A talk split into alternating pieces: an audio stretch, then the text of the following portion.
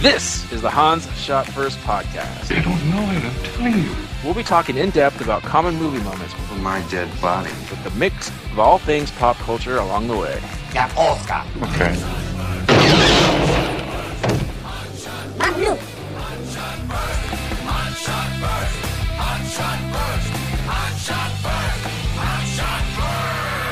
Welcome everyone to Hans Shot First. I'm Jeff, joined as usual by Scott and Alex. Say hello. Hello. Hey. This week we're talking about Seven. Mm-hmm. Super What a delightful run. I believe you mispronounced that, Jeff. Yeah, it's Se Seven in. Ugh. That might be the most disgusting thing about this entire movie. All right, this movie came out in 1995, directed by David Fincher, written by Andrew Kevin Walker, starring Morgan Freeman, Brad Pitt, Kevin Spacey, Gwyneth Paltrow, and others. R. Lee Ermey. There you Yeah. go. John C. Reilly. Jo- yeah, Johnny C. It's true. And um yeah. But oh, one thing before we get started, bringing up Patreon, everyone go to our Patreon site, support us, get all the extra content of Star Wars talk, Simpsons talk, voting on upcoming episodes, and book reports at some point. Thank you. Contribute. Yep. Also, if you haven't seen Seven, uh, spoiler alert, because you really need to watch that movie before listening to this podcast. Yeah, that's probably a good idea. that is true. Uh, Patreon.com slash Hans Shot First. Slash watch Seven before listening to this. Yes, slash spoiler. I mean, I think people know by now we're going to spoil our movies. So, but yes, this is one of Yeah. those movies you don't want spoiled. Yeah, definitely. So, It's not like the ending. It's uh, uh, never mind. I won't do it. Okay. Um, Scott, you nominated this movie. Uh, what's your history with it? So I saw this in the theaters. There was a lot of buzz about this movie. There, there was a period around this time, uh, it's around the si- like a few years before. Um. Uh, damn it! Was the M Night Shyamalan Ding Dong one? The... Signs. No. Sixth Sense. Sixth Sense, thank you. Uh, where there, there were these kind of, mm, not not exactly revival, but just a, a slightly more cerebral uh, take on horror. And uh, for me, this is absolutely a horror movie. Yes, there's some kind of noir, uh, detective stuff going on, but at the end of the day, this is just about the the horror, everything going on. Uh, but yeah, I saw it in the theater. Um, as as we pointed to before, there's a big uh, twist spoiler to this, and yeah, the first time around it was pretty shocking. All right. I'll go next. Uh, my history. I did not see it in the movie theater. I probably had it delivered on a red envelope from Netflix at some point. I saw it much later. Um, but the ending was. I, I had not been spoiled by it. I did not know anything about the ending, so luckily that wasn't ruined for me. Um, and yeah, I I don't consider it a horror movie. I consider it a suspenseful movie. But I don't know. That's I have I categorize horror differently than I think most people would, and you could put it in there. But for me, I wouldn't consider this like a Halloween. Like horror movies are Halloween movies for me, and this I wouldn't like, Okay. consider. I mean, I, I, I agree that there's there's definitely a level of suspense there. Yeah, um, but there, there's definitely some some suspense, some gore, and all that stuff. But yep, um, Alex. Yeah, I also saw this in the movie theater. I don't remember how many times I saw it. I think I might have only seen it the one time, but it made like Seven? Times. but it made a huge impression on me because just the last time I watched it, I was remembering, you know, a bunch of stuff, a lot of stuff I already knew. Um, but yeah, it's one of those movies that just sticks with you for for good or ill. It'll it'll stay with you for a while, and uh, yeah, I don't recommend eating or about to eat or just have eaten before watching this movie. I, Alex, you should have. you I, are I eating, wish stop. I wish I'd talked to either one of you before I sat down to watch this. Have a couple of uh, slices of uh, meat lovers pizza. Gluttony. Yeah, Mm-hmm. pretty much. As I and then I polished it off with a, a few uh, Girl Scout cookies. Jeebus. I I will say, so we're making fun of the title. So in IMDb, and I remember all the promotion, it was you know letter S, letter E, the number seven, E N. But on the poster here, it's just the word seven. So I Yeah. do you remember I, what I, is the official? I don't remember thinking anything about that at the time and just calling it seven, so I don't know. yeah. Okay. I think the official one is with the number seven in it because that's how it appears in the movie. Okay. Yeah, yeah. It's such a studio thing too. Like, I'm I'm sure David Fincher was like, "Yeah, this will be the best part." some some guys still like high fiving each other that they came up with this shit. Yeah, and one thing I was reading about, I did a little bit of, uh, you know, trivia on it over that he. This was, I think, his first movie after um, Alien Three, or he wasn't Oh, okay. the David Fincher we know now, so he had to prove himself. Yeah, this was the one that kind of not launched him, but put him on the next tier. Yeah, because Alien Three was ninety two, and then he has video short, video short, video short, video short. Yeah, this is his first basically motion picture since Alien Three. Um, so yeah, and then he follows up with the game and Fight Club and uh, and other stuff. So yeah, this brought based put him on the map. All right, well let's get into it. As usually, uh, man, he did a lot of like Paula Abdul, Madonna videos, Don Henley video. I didn't know he that's did how that's how a music lot of these guys got their cut their teeth or whatever. Yeah. Um. Anyway, yeah. As usual, we talk about seven items from the movie. So Uh, Scott, no, why don't you no. lead us- The complete coincidence, by the way. Oh yeah, that is true. We always use seven, but today even better. So, what's your number seven, Scott? Um, so just get this out of the way now. Uh, at the time, I didn't I, I didn't think as much of it, but then again, I was I don't know what what what year did this movie came out again? Ninety-five. Ninety five. Yeah, I was I was a teenager. Uh, I didn't think as much of the plot hole, plot holes in this. Um, if you really break down what's going on, uh, the it, it, it's akin to that the thing that I always hate in movies when villains let themselves get captured.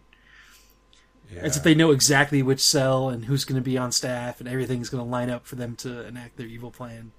Uh, this is this is almost that with, the final plot twist, um, because as the movie starts, uh,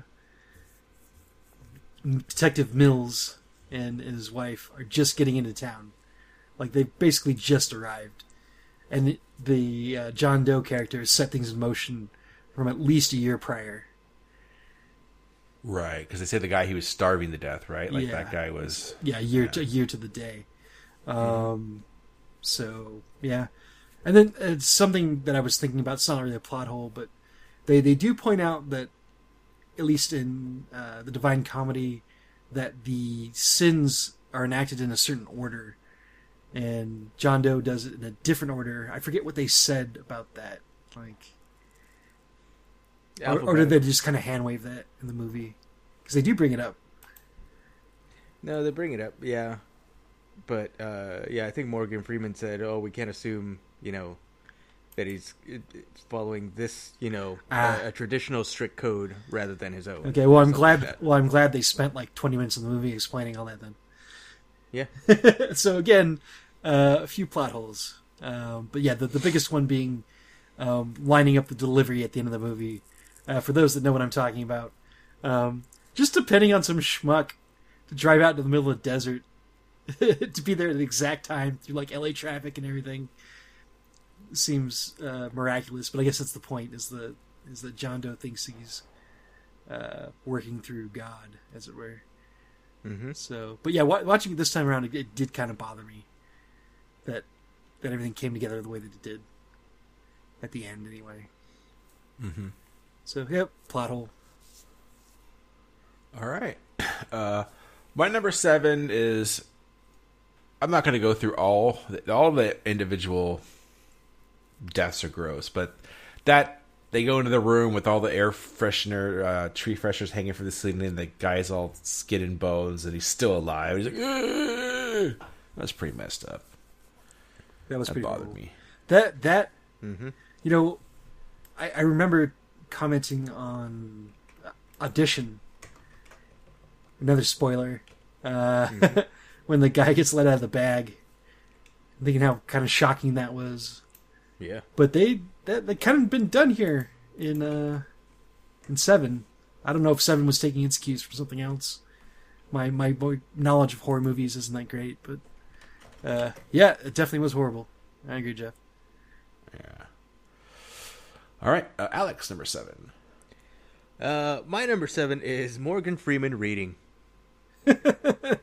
can't can't get enough. I mean, he's reading some horrible, very demented stuff, but it's ah, it's so relaxing. Can't get enough of that Morgan reading.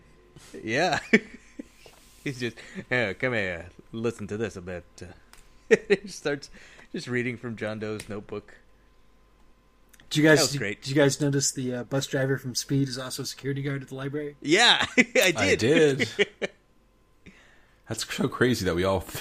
I'm like, that's the bus driver from Speed. It's the bus driver from that movie with the lady in the bus. Yep. And if the speed doesn't go below 50, I think it's called the movie of the bus that couldn't slow down. Uh huh. The, the critic, uh, they did they did a preview for Speed Two, Speed reading, and then it and then it Sorry, Keanu Reeves. yeah it cuts to Keanu reading a book and Dennis Hopper telling him if he reads less than like twenty words per minute, the book will explode. Book. and Keanu goes, "The fish."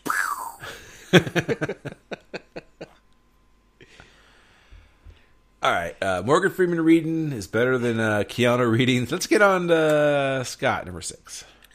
Uh, I, f- I had forgotten about all the rain, so I knew that it was a part of the scene at least when uh, they when Brad Pitt gets his face broken. Uh, Mm-hmm.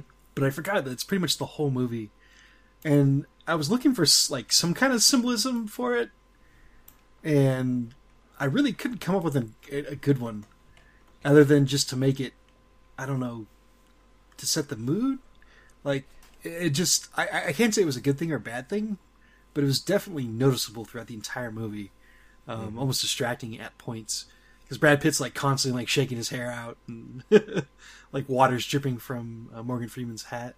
Um, the only thing I could really think of was that, despite all this water, um, well, a couple things really, despite all the water like washing everything away, everything was still dirty and grimy. Like it didn't matter. Um, As if to note that it didn't matter what the detectives were doing. Like everything was going to end horribly. It, maybe it was just to tie into the whole biblical thing. Uh, Yeah. it just With A flooding flood- and trying yeah. to wash away all Yeah, the f- all the all the sins. Yeah, yeah, Can't do it. Yeah, that's that was the other thing I thought of. The third thing was that they clearly weren't filming in Los Angeles, so the rain was a good way Yeah. to kind of mask all that. Mhm. So until they drove out to like wherever they were, like Mojave at the end, there was like nothing recognizable. Anyway, rain, rain, rain everywhere. Yeah. I'm trying. I think it just make it look cool and fit with the atmosphere of the movie. Probably. I f- I feel like that was David Fincher's like number one priority when he made this. yeah. Um. All right. Uh, my number six is that that one scene I completely forgot about this till it happened when the the chief. I don't know if we call him a stupid chief in this movie, but the chief's sit there and the guy's phone rings and he answers it. This is not even my desk and hangs Yeah, that was great. Oh. It's ah. not even my desk. This is not even my desk. And just that's all he says and he hangs up. It's gold. It's gold, Jerry. Yeah, I think I snorted a little bit when I saw that. I was like, oh, God. That's not even my desk. So that's my number six. Alex, what's your number six? uh, my number six is pretty much the the happiest point in the movie. It's the dinner at the Mills, where Gwyneth Paltrow invites uh, Morgan Freeman's character, Detective Somerset, over for dinner. And it was a pretty good exchange with the uh, with the phone call at the uh, in the office, and uh, Mills not knowing. It's like she said, "Oh, I'm invited to dinner at your house tonight. I accept." He's like, "What?" Uh, it was a nice little scene, and uh, yeah, which is part of the reason why like it's such a gut punch at the end of the movie. Yeah, it's good to get some FaceTime with her in this scene. Mm-hmm. Literally. and I, And, I, I could, uh, credit to Gwyneth Paltrow, by the way. This is kind of an underwritten character. You, could- Yeah. you could say a, a lot of her character got cut. but at Could least we it was just? Sorry, could we just mention how young she and Brad Pitt are? Yeah, they do movie? look. Even, even Morgan Freeman looks young in this. that. he's an old man. He doesn't, he's been old he doesn't have like the rheumy eyes here. Yeah. It's like, oh god, time is going by quick. we kept saying, oh my god, oh Brad, how young they are, mm-hmm. Power couple. and even Spacey. Yeah, Spacey's looking svelte. The kids were almost age appropriate at that time. Oh, never mind. oh no. Whoa. Let's. You know what? I'm, I'm glad you brought it up now, Jeff. Let's just get this out of the way. We talked a little bit about this last week. You know, separating the art from the artist. Why are there so many scumbags in our movies? All right, go for it. I don't know. Yeah, No, uh, ba- ba- basically just that. Um, you know, he, Kevin Spacey's done some great work. Uh, he, he's also a scumbag. So there we are. Mm-hmm. Uh, you know, I'm not necessarily looking forward to him doing anything in the future, but I've already seen these things and I enjoyed them. Um, it, it's it's difficult for me to to like unenjoy them. That's that's even a word. Uh, Yeah. But but I mean, I am conscious of this stuff. I think we all are Yeah. that you know. But anyway, so there, there that is. I always had that depression, like, oh yeah, he was so good. Oh yeah, that's why we don't like him. You have to like take. Whenever I see somebody, like, whatever, we won't go into all the people. Well, it's it's like watching like anything from Roman Polanski or. There's, there's yeah. always that. At least Mel Gibson's only a racist. Yeah. yeah, true. Age. Yeah. He's like he's like benign at this point. Imagine we used to like Hollywood used to kill people from like sleeping with prost like like Eddie Murphy or Hugh Grant got a blowjob, and they like he was vilified and like no that's actually he's actually one of the good ones. yeah. Seriously. he's one of the good ones. yeah. Um. Jeez. Anyway, Yeah. Anyway, perspective. Uh, dinner So- at the Mills. That was a great scene. yes. Yeah, it was. All right, then we're on to number five, Scott. Uh, Number five, uh, Jeff already mentioned it, but I, I have it noted down as the alive dead body. I I'd completely forgotten about that, by the way. So I've seen this movie uh, at least a couple times before this, but yeah, I did not remember that at all. It's been a while, and uh, Probably blocked it out. yeah, probably uh, that was, that was mm, the, the second most disturbing thing. Anyway, like visually, it was the most disturbing thing. Uh, there's one thing that kind of tops that, at least use your imagination. Uh, Mm-hmm. But yeah, it's what you, what you said, Jeff, and uh, I like I like I actually really like the Doctor. Is a I, I don't remember the the actor's name, but he's been in a ton of stuff. But he always plays kind of a slime ball. But the, the Doctor just like, yeah, he's fucking brain dead. Whatever. it's like I, think the Doctor specif- specifically said, yeah, he's suffered about as as worse as I've, I've seen anybody, give or take. Like yeah. Wait, what? Take. like, what the fuck are you talking about, dude? Like, I want, I was waiting for Morgan Freeman or somebody to comment on that. Like, are you saying that you've had somebody that was tortured for an entire year brought into your ward? Like, eh, give or take. Eh, Give or take. I mean, that, but that, you- that goes to show with the movie. Just everybody's just so inured to like all the horrible things around. Like they, Morgan Freeman says it a bunch of times about the apathy that's rampant and the the people. I don't know. Did they ever say it's Los Angeles? I think at one point, uh, Shaft. They, they say who Shaft is. He's like the district attorney of something, but I forget it's Los Angeles. You damn Oh, right. I don't know. Mm. I was waiting for Morgan Freeman. He's like, yeah, that guy should have got busy living or got busy dying. What? There we go. All right. I thought it was New York because, I mean, taxis and the ladders that they use during the chase and stuff, those aren't in LA, are they? Well, then they go out to the desert though. No, but you know what? I think it was supposed to be New York because yeah, we commented on that. Like, where are they going? And they say upstate. Yeah. Yeah, I guess. Yeah, I guess we don't. We that is true because when we Gwyneth Paltrow was saying that, I guess we don't. We don't say upstate California. People do definitely say upstate New York though. I guess that would make more sense from like the small town thing, wherever they're coming from, but it definitely yeah. didn't. Sure, shit didn't look like New York. No, yeah, yeah. Maybe it wasn't supposed to be anywhere in particular. Hmm. Okay, um, on yeah, my number five is the chase scene. So they're doing an investigation, and then John Doe sees them, and Brad Pitt takes off after him, and that whole the whole chase scene uh, with the very end when Brad Pitt falls down and he gets the gun to his temple, and yeah, kind of reminded me of um, oh, what's the one with Clint Eastwood and um, Dirty Harry. no, no, no. Uh, oh, crazy guy. Uh, line of fire. Yes, exactly. Anyway. That that was cool chase scene. there it is. Yeah. Uh, like I said, I when I I guess I never mentioned this. I've seen this yeah a couple times.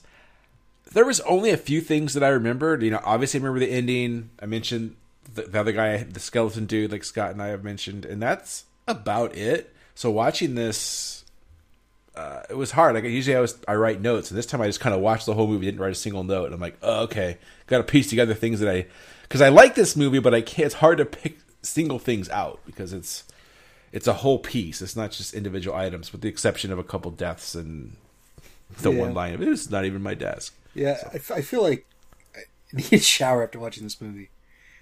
Yep. That's why I was in the rain. Yeah. Didn't work. Problem though. solved. Didn't work. Oh.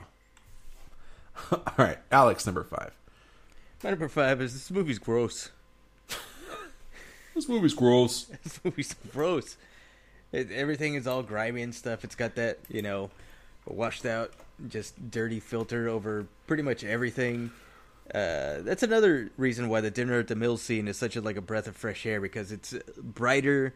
You know, you get a few more like actual warmer colors, uh, and every, because everything else is just you know rainy and damp and, and dirty and gross, and not to mention just all the murders and stuff. They're all disgusting.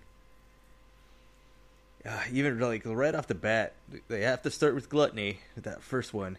And I love this is an honorable mention, but I love Detective Jobber that comes in after Mills gets dismissed. He just lifts up the fat guy's head and he goes, "He's dead." yeah, that was good. That's good. Like, yeah, yeah. So yeah, they do. Uh, the special effects crew gets kudos because everything is disgusting in this movie. Yeah, the set design. Mm-hmm. Plus all the the gore effects and everything, the, the everything. Ugh.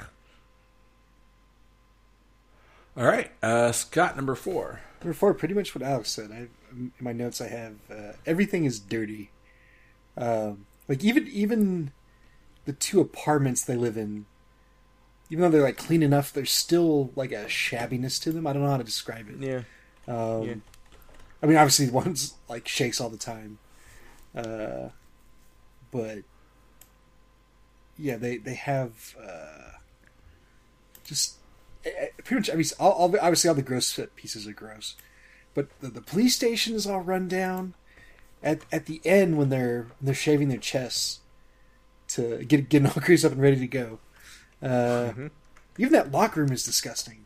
Like like the, these are like professionals and everybody it goes back again to the whole apathy thing and everywhere they go too like even the diner um you know pretty much like the cleanest place was like the office of the lawyer and that was despoiled uh yeah just Yeah. like there's just no you couldn't get away from it um, Yeah, even their apartment, the scene that Alex was talking about, it was dirty and talking about shaking when the subways Yeah, go by, yeah. and Um, I mean, like, really, the only like kind of pristine place is the library. But Mm. Yeah. Now that you mention it, yeah, that's good. anyway, yeah, it's it's it's hard to watch. Just scene after scene, it, it starts to feel kind of oppressive, which I think Fincher was going for. Yeah, I agree. I agree with that. All right, uh, on to my number four, and just how creepy uh, John Doe is in this. When you finally, he's only in the movie for what, ten minutes, Basically, Fif- yeah, fifteen minutes. But you know, when he shows up at the police station, detectives. He's covered in blood and just everything about him just creepy and yeah, the more about what, all the stuff he says at the end and then while they're in their car. Just yeah, he. I think this is the first time I knew who Kevin Spacey was. I mean, maybe I saw American Beauty mm-hmm. before this, but I know this. I believe this came out before American Beauty I I had seen I'd seen The Usual Suspects. and The Usual Suspects. That's Before like. I think all three of these kind of came out within a few years, right? This is his kind of coming out party of this I c- I- the mid I couldn't- nineties. Usual Suspects was before this, right? I try to pull. I don't it know. I watched this before Usual Suspects, but I don't know. Yeah, I didn't watch U- Usual Suspects in the movie theater, so But you notice his name wasn't in the credits. The opening credits, So he was yeah. still, at least he wasn't a big enough star that, or he was a big enough star that it would have gave people would have been expecting him. But let's see. Yeah. um, Seven came out in '95. American Beauty, oh, 99. Yeah. And Usual Suspects was also 95. Okay. So Yeah, I can't. L.A. Confidential, yeah. Right. I, I want to say I saw Usual Suspects first. That's that's probably why. I forgot he was in Glengarry Glen Ross. But anyway, yeah, this is kind of I just remember maybe because I said I didn't watch it when it came out, so maybe that's when I was just renting these movies and he was just like in everything. um, all right, uh, so yeah, I had Kevin Spacey, creepy John Doe, uh, Alex number four. Uh, I like the subtle storytelling that this movie does that I never noticed before. Like upon viewings, you know, it's one of those movies that you keep you, every time you watch it, you start noticing different things. one of the ones that I noticed, and it was really cool. It tells you a lot about Somerset's character. That uh, they're doing like detective work after the dinner over at the Millses, and uh, Brad Pitt's like, I'm gonna get another beer. You want one? He's like, Oh, I'll take a wine. So Brad Pitt goes over there uh, and he pours out a glass of wine, but in a regular, you know, like a glass, like a glass cup, not a not a wine glass. And he hands it over to Somerset, and they go about their business as usual. And then something happens. Wills gets up, and then uh, Somerset, for the first time, looks like he was so into the the case and trying to solve it that he didn't notice that he was holding just like a regular glass of wine. And it's like a blink and you miss it moment where he just looks at it like it's like what? Why did he do this? And then he just instantly forgets about it because he's going back to the case. Hmm. I thought that was really really neat. Okay. Mm-hmm.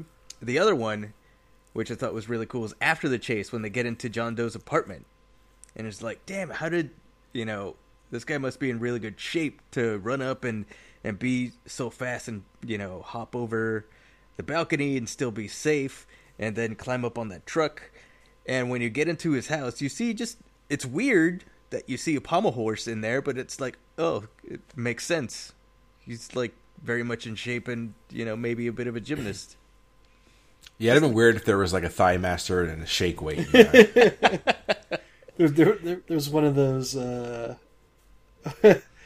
electric belt things. I don't, I don't know how to describe it. Yeah. oh yeah it just sh- shake your love Yeah, handles yeah. But yeah i thought that was just really neat All right, Scott number three. Uh, number three is the the twist. So, you know, way back in '95, that would have been number one. But uh, you know, I knew it was coming, um, but you hadn't seen this in years. Uh, so it's still cool to see it all play out, even with the plot hole, as as I pointed out earlier. Uh, I couldn't. I so watching it again. I couldn't decide whether I thought Brad Pitt was doing a good job or not acting. and and I'm still not decided this time around either. Um, because he keeps doing this thing where he's like, "Oh God," and then he looks up, and then goes like down again. Oh God, what's in the box? Just some of his delivery in the scene. Um, but he, he's suitably emotional. Uh, uh, Morgan Freeman's doing some That should be on a T-shirt.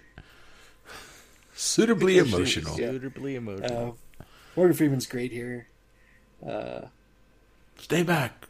Don't come over here. Um, I'm I'm curious about the what why exactly. So they they went out. He wanted them to go out to the uh, where these power lines were, so they would block the wiretap signal. But why? Because Morgan Freeman was just going to tell him everything. Well, that and the helicopters. I thought. I thought it kept the helicopters away. That that's that's true too. Kept him from landing, but Yeah. but really once they were out there, like I, I don't know, it seemed a little weird. Yeah. But It's a great. I mean, that's cinema history. yeah, that yeah, scene, the- right? I mean, yeah, the, one of the, the the great twists of our of our cinema careers, as it were. Yeah. Mm-hmm. And I, I have this a little higher up, but I'll talk about it now. The yeah, his the, you know the infamous what's in the box, but and like the imagination, like I swore you saw her head in the box all this time, so I was expecting it to happen, and when it didn't happen, I was like, oh, I guess I just put that there by myself, and I think that's always a good sign yeah. for a movie. Like people always talk about the chainsaw scene in Scarface, where you see everything, and you don't see shit in that movie. You see a little blood on the shower curtain. That's about it. Same with this. This was just like, yeah, you don't see anything. You just hear him talking about it, and then Brad Pitt and Morgan Freeman's reactions to it. Um, yeah, it's very awesome. And I, well, the whole scene at the end where you, the, the you know don't do it, don't do it, and the the, the faraway shot of Pitt losing, I guess, shooting K-Pax. Talk talk about a crime. Yeah. All right, uh, so we're on to my intergalactic war now. Uh, my number three is um, while I liked uh, Brad Pitt in this, I, I Morgan Freeman, he was just awesome in this. Yeah, he He's awesome in everything. yeah he yeah he he was taking uh not only was his character taking Brad Pitt to school, Morgan Freeman was taking Brad Pitt to school. Yeah. Mm-hmm. I just like his character, and it reminds me of just it's, its character has kind of been done in a lot of movies, right? The old the old dog getting ready to to retire, and it's just always a good thing. And he's done, and he you know kind of that scene where he's still working, but he's already kind of Mills is moving into his office, already scraping his name off of the the window, and but you know he still does, and he just can't get the case out of his out of his head, and he keeps on. Like Alex was saying later on at the apartment and stuff. So I just thought, yeah, he was really good, and especially when he knows what's in the box, that he's just he knows this is going to end bad, just trying to keep him away and tell him this is what he wants you to do, this is what he wants you to do, blah blah blah, and yeah. So I thought he was awesome in this, and I'm trying to. This obvi- I mean, I think my first okay, I know my first Morgan Freeman movie was Glory, but I didn't really know anybody in that movie except Ferris Bueller. um, I must have been uh, Shawshank, maybe is the next, but this is one of the first Morgan Freeman movies that I remember. Like, like I said, when I at a time when I started knowing who, paying attention who actors were in movies and stuff. Um, it was really good. So Did, you didn't you didn't like him in Hard Rain? I've never seen. Hard Let's Rain. go down the list. um, That's my number three. So Alex, your number three. Uh, my number three is I love the opening credits. They're Yeah, still good. some of the best opening credits uh, I've ever seen in a movie. Not only because I mean it's you know it's cool and they they use some cool techniques and stuff, but it's actually like if you catch like little glimpses of stuff and you actually get to see into John Doe's mind a little bit, so that yeah, the average viewer just sees like flashes of some fucked up stuff, but in in his mind, it, all that stuff you know might make sense. So it's it's pretty cool. Like more of that subtle storytelling, and you know what you're in for. It's really effed up ride. Yeah, uh, I mean, it kind of sort of reminded me of the Fight Club intro, kind of, but I don't know, maybe not. Yeah, the, just the hint of that Nine Inch Nail song. Yeah, Yeah, uh, fun fun fact. Uh, this is gonna be an honorable mention for me, but uh, this was Howard Shore, the, the same guy I who did. Lord of the Rings, Sure was. and I kept sp- I kept picking out different pieces of music I'm like, it kind of sounds like Lord of the Rings. Just saying. Frodo Baggins. All right, uh, Scott, number two. Uh, number two, uh, that'd be uh, John Doe's Lair. Uh, a lot of Layer. uh, a lot of um, I, I don't know love and care went, went into making this set piece, um, and it's all super creepy, uh, and it's kind of a, a big payoff of the detectives chasing him down because thus far they've only had his, his murders to go off of, and um, them uh, parsing through different uh, texts. But here you see the all the, the notebooks, um, the the basically a cot underneath the the red cross. Uh, just all the the lack of lighting. Um, you see the the bathtub. Uh, where there's all the different rooms. The, there's one room where they show like where they, they show a, sh- a close up shot of a bunch of different locks. They never really show what the the locks are for um, on one of those doors. What's with the logs? That's Yeah. it says. Uh, yeah, just again of all the like the creepy places they go to in the movie, this is the the the best or worst depending on how you look at it. Uh, and it doesn't even help when they get like other people in there. It's still still bad. Uh, yeah, It's definitely a, a a memorable set piece. Uh, that's my number two. All right.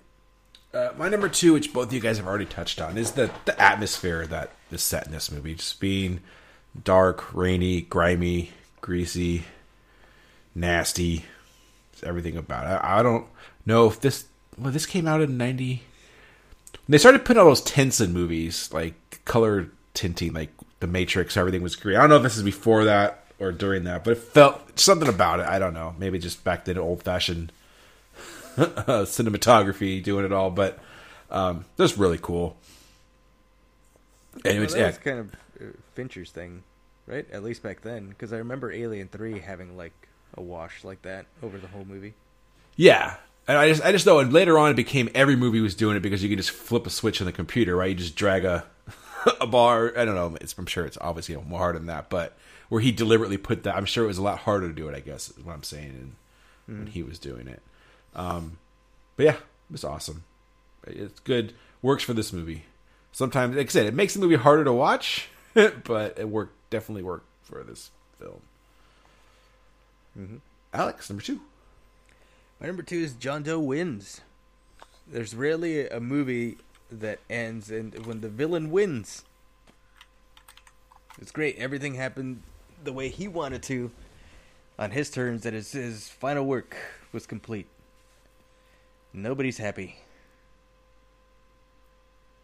Yeah. It's a great great ending to the film. And uh, a little uh, a little tidbit here. Uh, Brad Pitt and Morgan Freeman actually had to fight for the ending because the studio, of course, didn't like it because it was too it was too sour. It was too sad of an ending. They didn't like the downer ending. They wanted Fincher to change it, and so uh, Brad Pitt and Morgan Freeman threatened that they wouldn't do any press for the movie if if they changed the ending. So they stood their ground and they got to keep it. That's so. I mean, I good for them, but like you sign off on this movie. That's the that's the, the script, right? You bought the script for that, and then uh, all of a sudden, after you spend millions of dollars, and you're just like, nah, I think we should have Gwyneth Paltrow come parachuting down at the end. It was just gonna be like one of it Kick John Doe in the was, face. it was gonna be one of the dogs instead or something. yeah, it, it wasn't my head in the box; it was my twin sister's head in the box. I'm still here. Oh, thank goodness. Everything's okay. yeah. I was as I, as I was watching it, I was thinking how funny it would be if there there was like a a spoof of that scene where the delivery guy like shows up super late,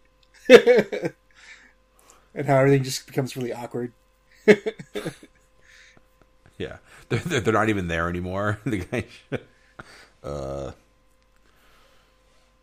All right, uh, on our number one, Scott. What's number one? Um, so I've, I've alluded to this a couple times, but damn, I forgot just how uncomfortable this movie is.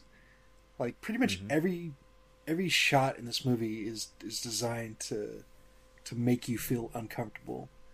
Um, really, the the like the moments of relief are like very few and far from in between. Like the like there's a shot early on when he's at the library by himself, just kind of reading stuff.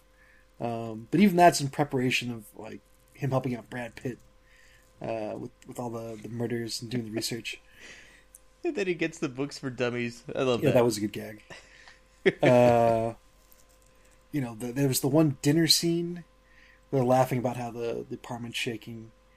Um, but yeah, everything else, just scene after scene after scene of horrible things, and and again, even when they're not amidst like a crime scene, it's it's still cringy and dir- grimy and dirty, and uh, yeah, it's it's it's a lot. Like, I this is gonna be a weird movie to rate when we get to it because, like, I don't want to watch this again anytime soon, but not for the usual reasons. Like, it just yeah, it's it's very uncomfortable. If it, I think this is what Fincher was going for, and he, he definitely achieved it. Mhm. So that's my number one. All right. My number one, we've already talked about it. It's the ending, the her head in the box, and we've already talked about um most of it. But just the one thing is like I think, and maybe Alex mentioned this too. Like without that dinner scene and seeing how sweet she is and how everything like their life ahead, and you find out that she's pregnant and he doesn't even know all that, and then just you start just thinking about it, just like, oh god, and just how he went in there and just cut her head. Oh man, it's messed up. Yeah. The studio should have cut that scene. I, I can't handle it. I don't even like Gwyneth Paltrow. Um, So- I want to know like why they went to all the trouble setting up the dogs and then have that not pay off at all. It was a red herring. Because the first time I watched the movie, I thought it was the dogs. No, no, no, no, no. I meant like that the dogs are playing to it somehow. Right. Yeah, I think was just- Alex it is was- saying that. Yeah, it was just a red herring to uh, let people think that it's like, oh, maybe you know, it's like maybe it's like a thing of relief. Like, oh, it can't be, it can't be that bad. It must be one of the dogs. It's got to be the dogs that are in the. No, no, no, no. And That's that's that's, realize- that's not what I mean. Like that, like they're supposed to protect her or something, or like I, like that it's supposed to make her like feel safer. But other than No, like Brad Pitt, her children. Brad Pitt playing with them, I didn't really got it. Or maybe it was just a red herring for the ending of the movie. maybe that's all their purpose No, was. but if you didn't know the twist, you wouldn't think like, oh, there's a dog in the box. I didn't know the twist, and I was hoping it was the dog in the box. That doesn't make any sense. The, Why, not? would you possibly think that there would be a dog's head in the box? If you didn't see the movie before. Because I didn't want the worst alternative to be true, and then it turns out that it was, and then I felt even worse. So you were like this whole. As soon as the guy showed up, you're like, "Oh, I bet that's Gwyneth Paltrow's head." I was hoping it wasn't. I was like, "Oh my gosh, that's the dog's head. It has So- to be the so- dog's so- head. Please don't let it be." You so know, you. So the first time you saw this movie, you you honestly thought that it it, it could have been her head in that box. I thought it was going to be something bad. Okay, I didn't know it was her specifically her head in the box. But right. So like, so "Oh, how could you possibly head." think And that it would be the dog's scene- head instead of hers? Is my point. because I was I bet it was the dog's head because you saw how loving he was with the dogs and that's the first thing I did. You you don't want to see a d- dead dog. That's almost worse than a dead human in a movie. I mean, it is worse, but anyways. Yeah, see? I mean, I'll just have you know that those dogs are probably dead because he probably had to kill the dogs to get to her. head in the Yeah, that, I thought about that. So don't think about it yeah. unless he snatched her on the street. Who knows? Um, yeah, I don't know. Maybe there was supposed to be a scene that was cut with dogs barking at him outside or something. I I don't know. Mm, what's wrong with wolfies? Yeah. Um, but yeah, my number one was the head in the box. What's in Um, the box? Alex, number one. Uh, Detective Somerset. It's my number one. I like his whole character. Morgan Freeman really brings him to life. Uh, with all like, uh, he's the, he's always like the smartest cop in the room whenever he's in a scene and everything, and people hate him for it. What do you gotta What do you gotta think? What do you? it's like that one first cop in the first scene is like, really, dude? Why does he have to be a detective? it's like, what do you got all these questions? What do you got to detect things? What an asshole! But yeah, I love that he he's always going for the more literary, like the cerebral approach. He goes towards the books. Like even in uh, John Doe's apartment, uh, Brad Pitt's going into the house trying to get through it, you know, as quickly as possible, looking at all the pictures, going through all the rooms, and Somerset is like stopping, trying, you know, opening drawers, reading like stuff at a glance, like getting everything, uh, anything that's written down. He's he's taking his time to look at it and stuff first before he goes through everything else.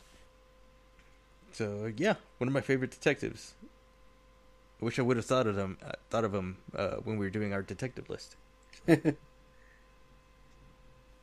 Yeah. All right, I agree. Obviously, that was on my list too. Um, all right, any honorable mentions? Uh, so the Howard It's not even my desk. Clack. the, the Howard Shore score hints of Lord of the Rings. Although, what what one of my only other complaints was it seemed like every single scene had to have some kind of eerie music to it. It was it was a bit much. A little a little less and more would have been good there. Um, Yeah, put the Cantina song in there. yeah, somewhere. exactly. uh, the the other thing, uh, just a bit of trivia that uh, the makeup guy for this was Rob Bottin. Botine. Team is that how it's pronounced? I, I believe Okay. so. Either way, From the thing. Nice. Cool. That sounds about right. Mm-hmm. Especially that, yeah, the the skinny, the the skeleton guy, and then the first guy, the gluttony guy. Oof. Greed. His gut. A pound of flesh. Gross. Oh yeah. Yeah. Yeah. All right. Uh, as usual, it's time for us to rate. Uh, we rate on a scale of one to seven. One being absolute garbage, seven being perfection. So Scott, you said it was going to be difficult. Now you got to do it. Yeah, I, I'll give it a six. Um, it's yeah, the uh, yeah one of the, the all time twists. Uh, the the setting this just uncomfortable, but it's still uh, compelling watch. Like Jeff, you were saying that uh, you you weren't even taking notes because you were kind of drawn into it. Um, and I, and I agree, this movie kind of sucks you in. Uh, I I like that the, the movie that Fincher does still kind of downplay all the the the actual gore and stuff that's going on, even though it's the, the central plot points. Because it's it's more about just the kind of the not necessarily existential horror, but the just the the larger theme of play of the just how the whole world is horrible. is I think is the larger point. Uh, But yeah, and it's got one of the the the top. If we were to do our, our I know Jeff, you did the AFI top quotes. Um, if we were to put together our own list of that, uh, what's in the box would, would definitely be uh, at least in the top twenty. What about that's not even my desk? Mm, probably not. yeah. Oh no, I'm not going to speak for you guys. But uh, uh, so yeah, all that. Yeah, no, I give it a six. All right. Um, I give it a six as well for what it is. Yes, I don't rewatch it often, but I have. Like I said, it's probably my third or fourth time watching it, and for what it is, yeah, it's it's an easy six for me. Alex, I'm gonna have to push this up to a seven. it's a perfect movie. Uh, damn near. Yeah, as perfect as you can get for you know, uh, thriller, a detective. Like you're always really engaged. This, uh, this movie just really sucks you in. It's uncomfortable, which is what it's meant to do.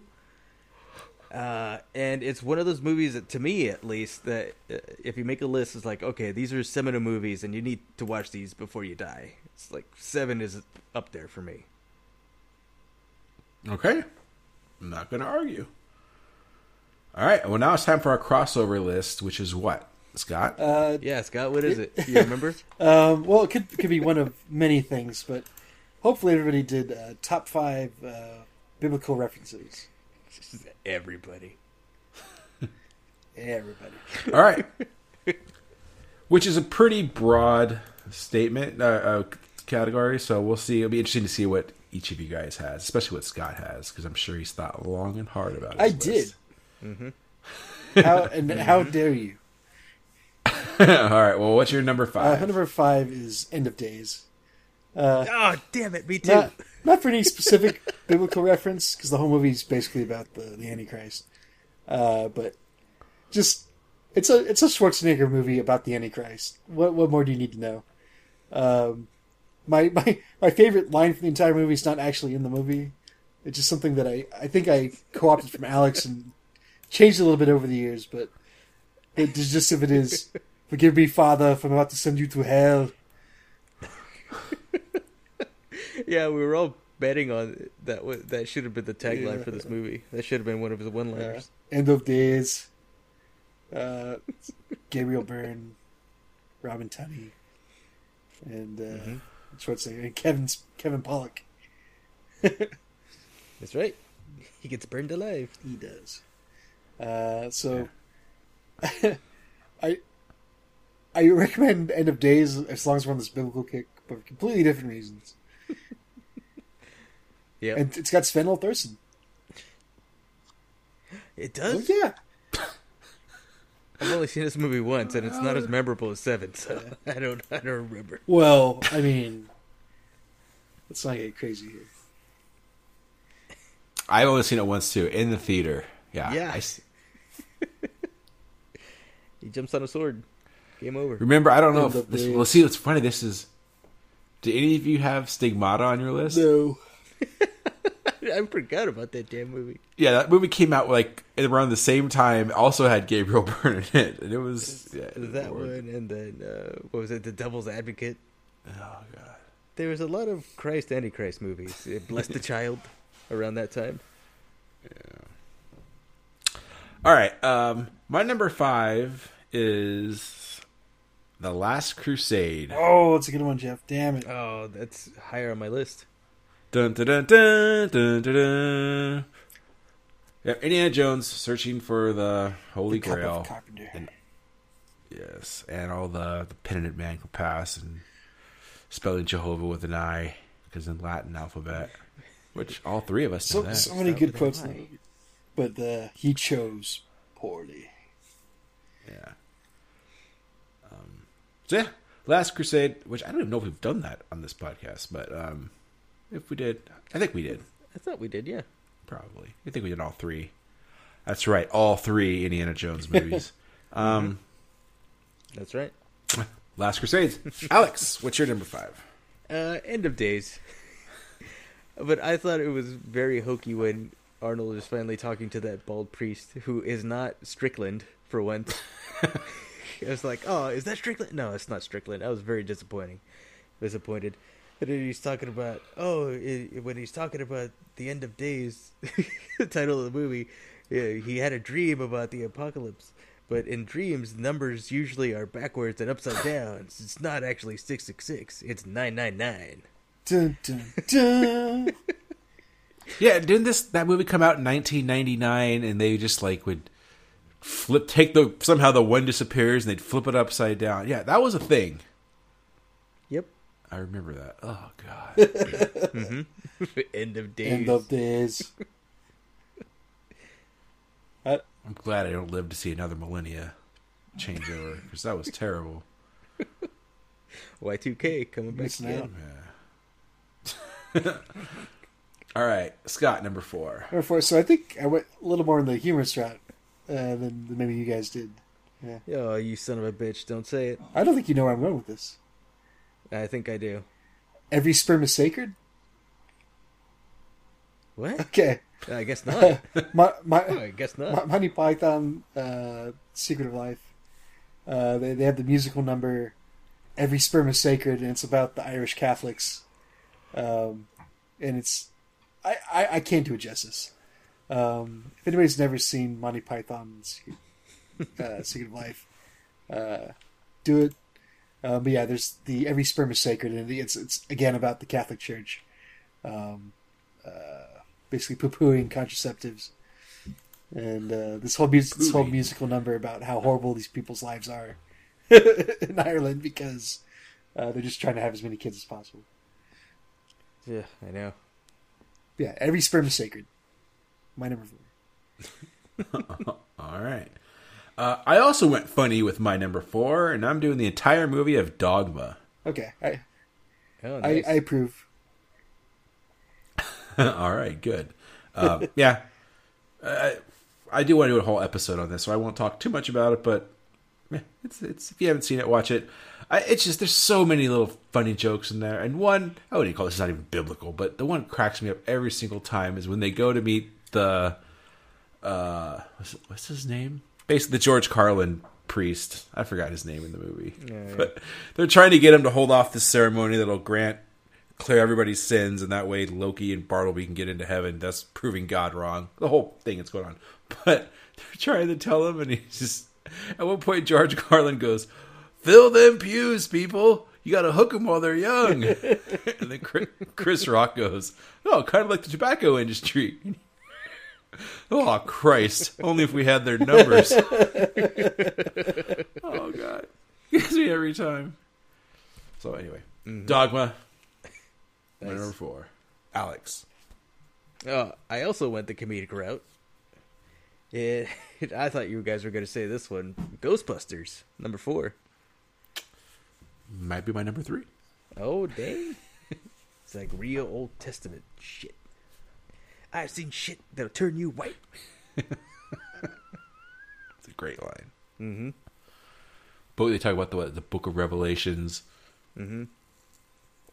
Yep, the end of days. I was thinking of uh, uh, Team America when he when he says like world, world famine, destruction everywhere.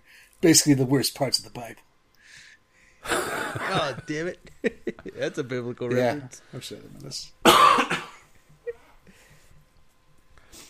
All right. I'll have a little more say about that coming up. Okay. But that's, that's a good pick, Alex. There it is.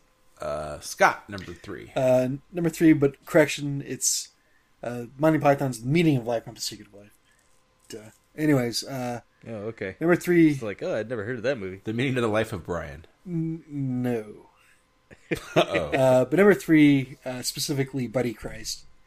You you mentioned the, the other thing cracking you up, Jeff. Every time I see Buddy Christ yeah. from Dogma, that's the best. Just the thumbs up. That's that's my favorite Jesus.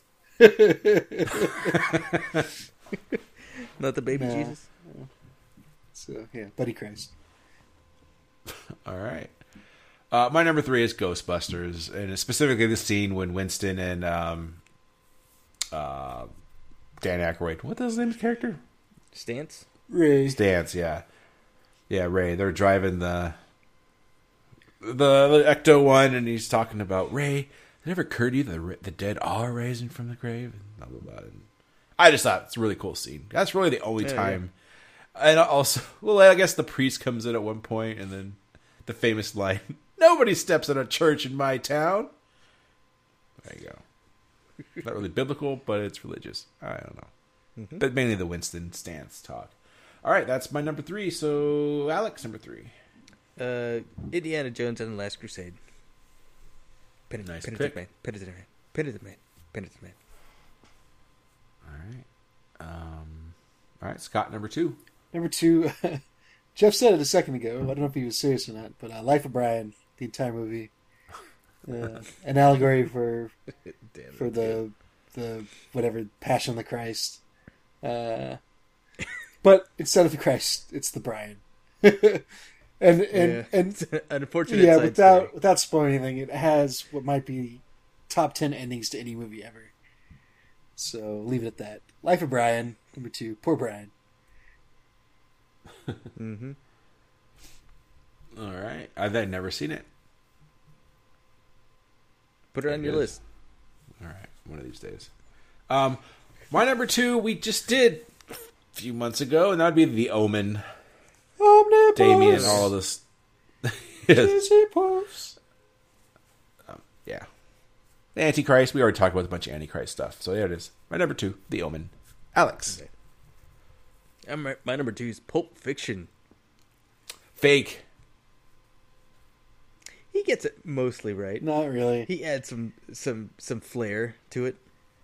That's the dumbest thing I've ever heard, Alex. Hey, it's a if it's, it's a Bible reference. Whatever, man. It's not though. Yeah, it is. It's not. Maybe It's, it's, a not total. 100% It's a correct totally one. fake Bible reference.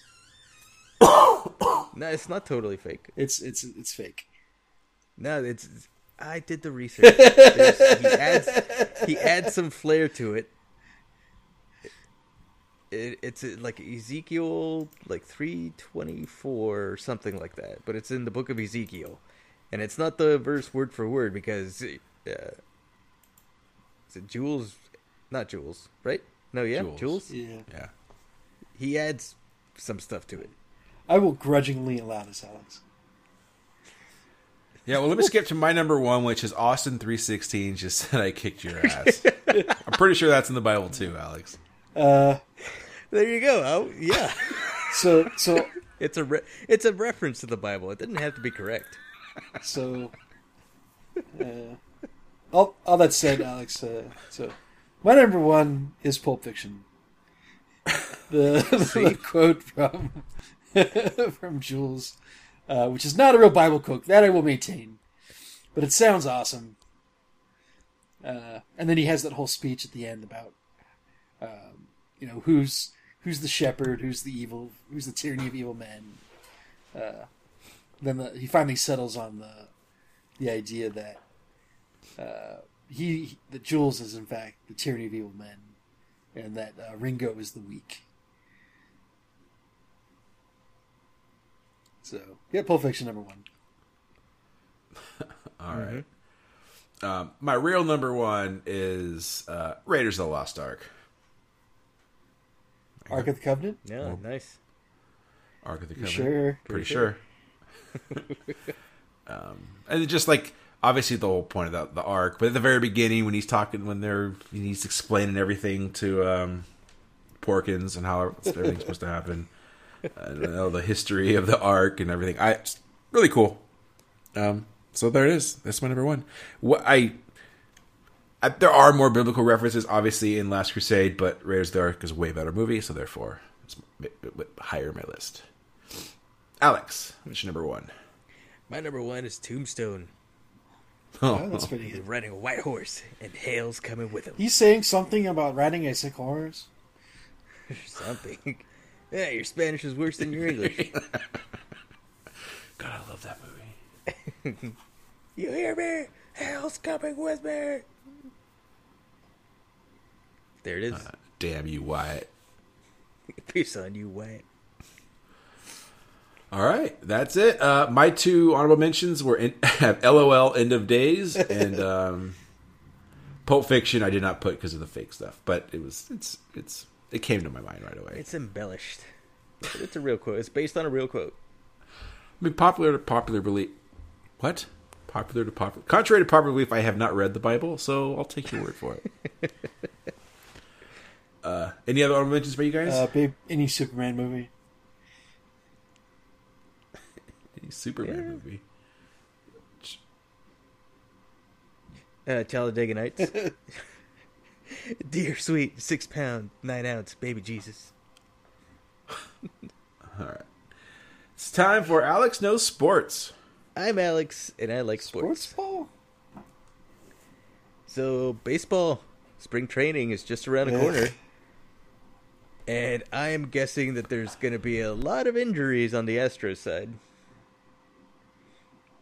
Well, right? once once the regular season gets going. Although it could happen, and you actually bring up an interesting point, Alex. People might not wait for the regular season. Yeah, I might just start beating people left and Right. right. Just get it out of the way. Mm-hmm. If you guys didn't know, uh, the Astros the cheating scandal broke. It goes back, I don't know, a few years, right? And not only them, but it seems like other teams are doing the banging the trash can, cheating with the center field cameras. Who's banging a trash can over there? Swing away. Swing away. So yeah, and you know, unwritten rule: if you cheat in the spring training, you got to throw a ball at him. That's the rule. That's the That's rule. That's the rule. I, I don't. Th- I didn't Yeah, write that rule down. and well, no, nobody nobody did, did. because it's- because it's a- Un- un- because unwritten rule. yeah, you got to do it.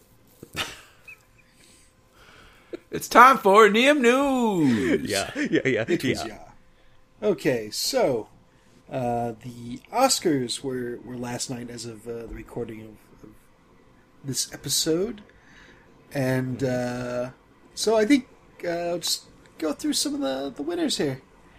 Um, I don't think I saw a damn thing that was nominated this year other than like Avengers. so uh, that's it's, it's always my uh, New Year's resolution every year to go see more movies. So maybe this will be the year. But uh, let's see. Nah. Uh, lead actor was Joaquin Phoenix, who had a an acceptance speech that was like 27 minutes long. Wait, did you see that movie, Scott? No. At least. Wow. Um, I heard I, for Joker. I heard You're not missing much. the I've heard at best lukewarm things. So Yeah, yeah, uh, but yeah, uh, supporting role Brad Pitt won one. Uh, for actresses, for seven. well, it was it was lifetime achievement. So did you see that? You didn't see Once Did Upon a Time in. Hollywood either. Yeah, I didn't see anything. I still haven't seen that Uh, movie. Work work was keeping me busy. uh, it's, it's either go see movies or record this podcast. Like I can't do both. Uh, the, the, the people need the people need to this either. the people need to hear us. Uh, best actress was Renee, Renee Zellweger as uh, as Judy Garland in the movie Judy. I didn't even know this was a real movie. Who the hell is Renee Zellweger? Yeah, I didn't. I didn't even know this was a, a real thing. But uh, there we are. Um, Hmm. form form supporting uh, Laura Dern in Marriage Story. So I keep seeing Marriage Story pop up. That every single clip I've seen of that looks more uncomfortable than Seven. so, so I don't I don't know that I'm going to be in a rush to, to watch that one anytime soon. Uh, Agreed. yeah, it looks looks good, I guess. Uh, animated film, uh, Toy Story four. Um, kind of, I didn't, you know, doesn't seem like a particularly strong field though, so I don't know. Uh, Spider-Man uh, into the Spider-Verse should have won, last year, and this year it did too. it did win It's last year. good. No, it didn't. Oh yeah, it did. Uh, Yeah, it should have won for Best yeah. Picture. achievement in cinematography, 1917. Costumes, Little Women. Uh, directing, well, they were so tiny. It was Yeah. incredible how they made those costumes. oh, yeah, force force perspective. Wait, was Buffalo Bill the costume designer then? We're sure, we're sure great big fan. That is super strong, Jeff. Too soon? Oh wait, you some help for that? uh, so, uh, achievement directing.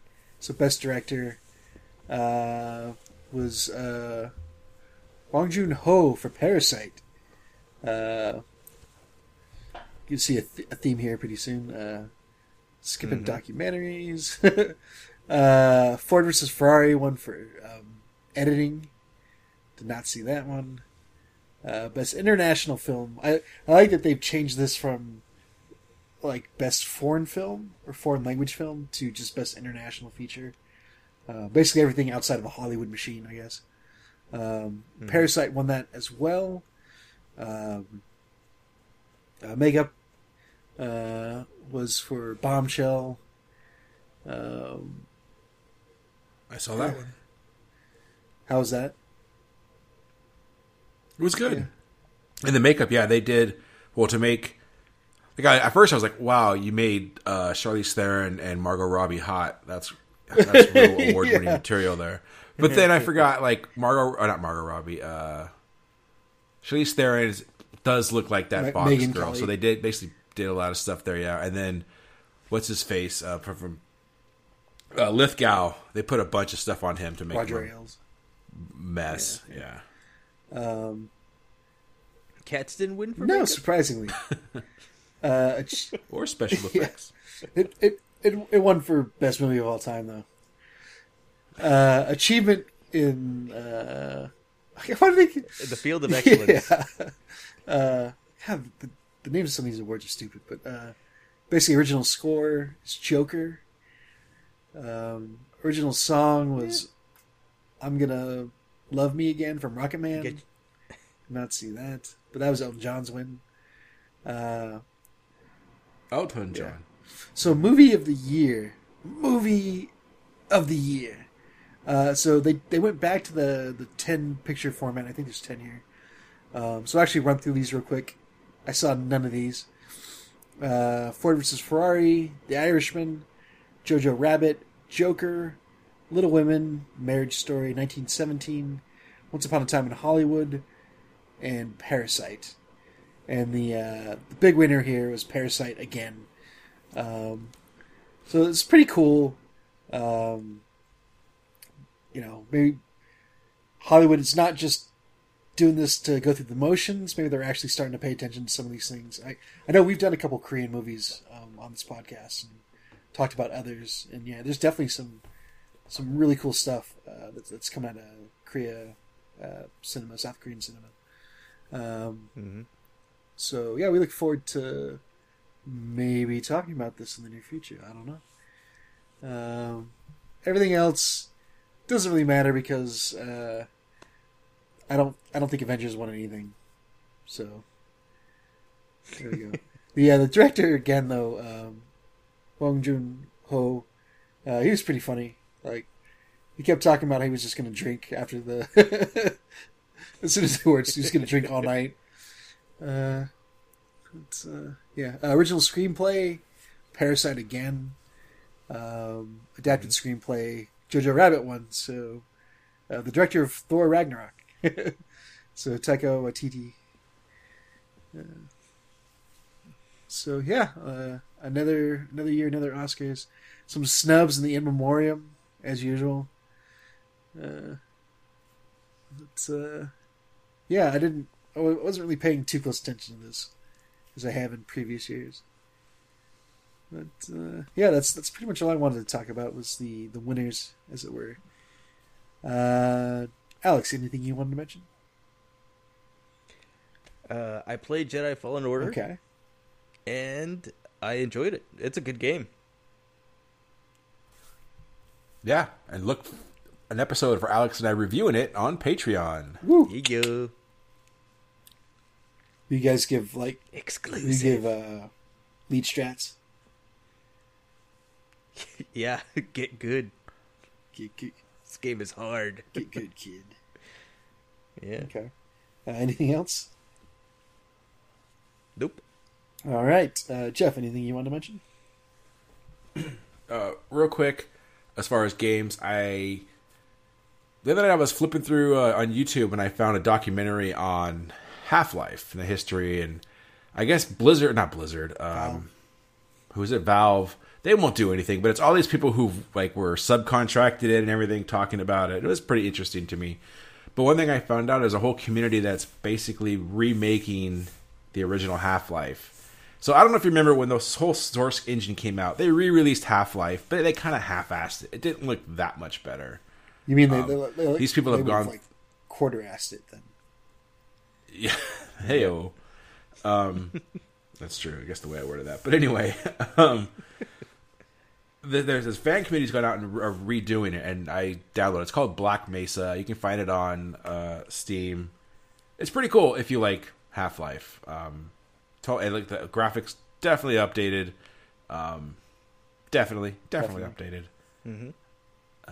So yeah, that's kind of I played it for a little bit. I. I already told Alex uh, before we started recording. Like I did get a little bored with it right away, just because Half Life One is still a little bit of a slog compared to Half Life Two. But it just if you're into it, I something that I started playing.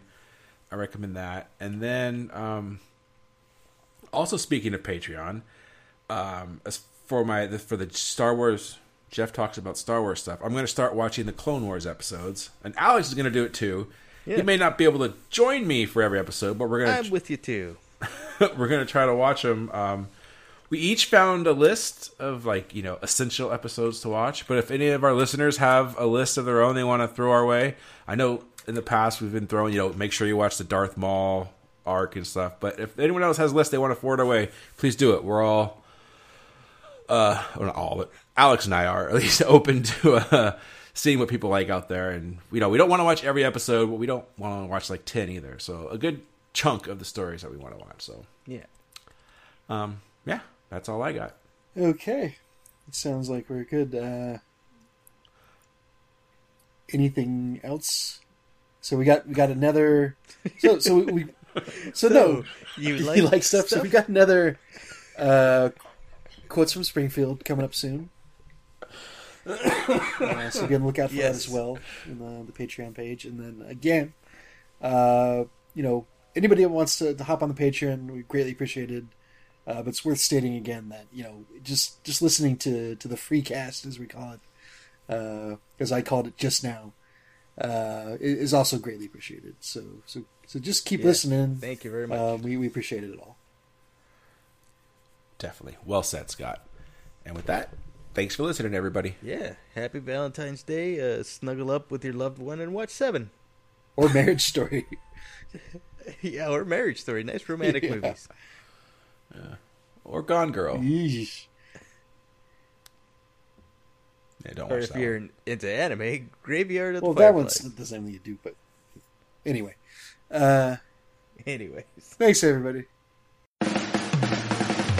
We at Hans Shot First would like to thank you for listening and supporting the podcast. We would love to hear from you, so feel free to contact us on Facebook and Twitter at Hans Shot First. Also, please leave us a review on iTunes. Reviews are greatly appreciated and help us get more exposure. Once again, thanks for listening and supporting the podcast.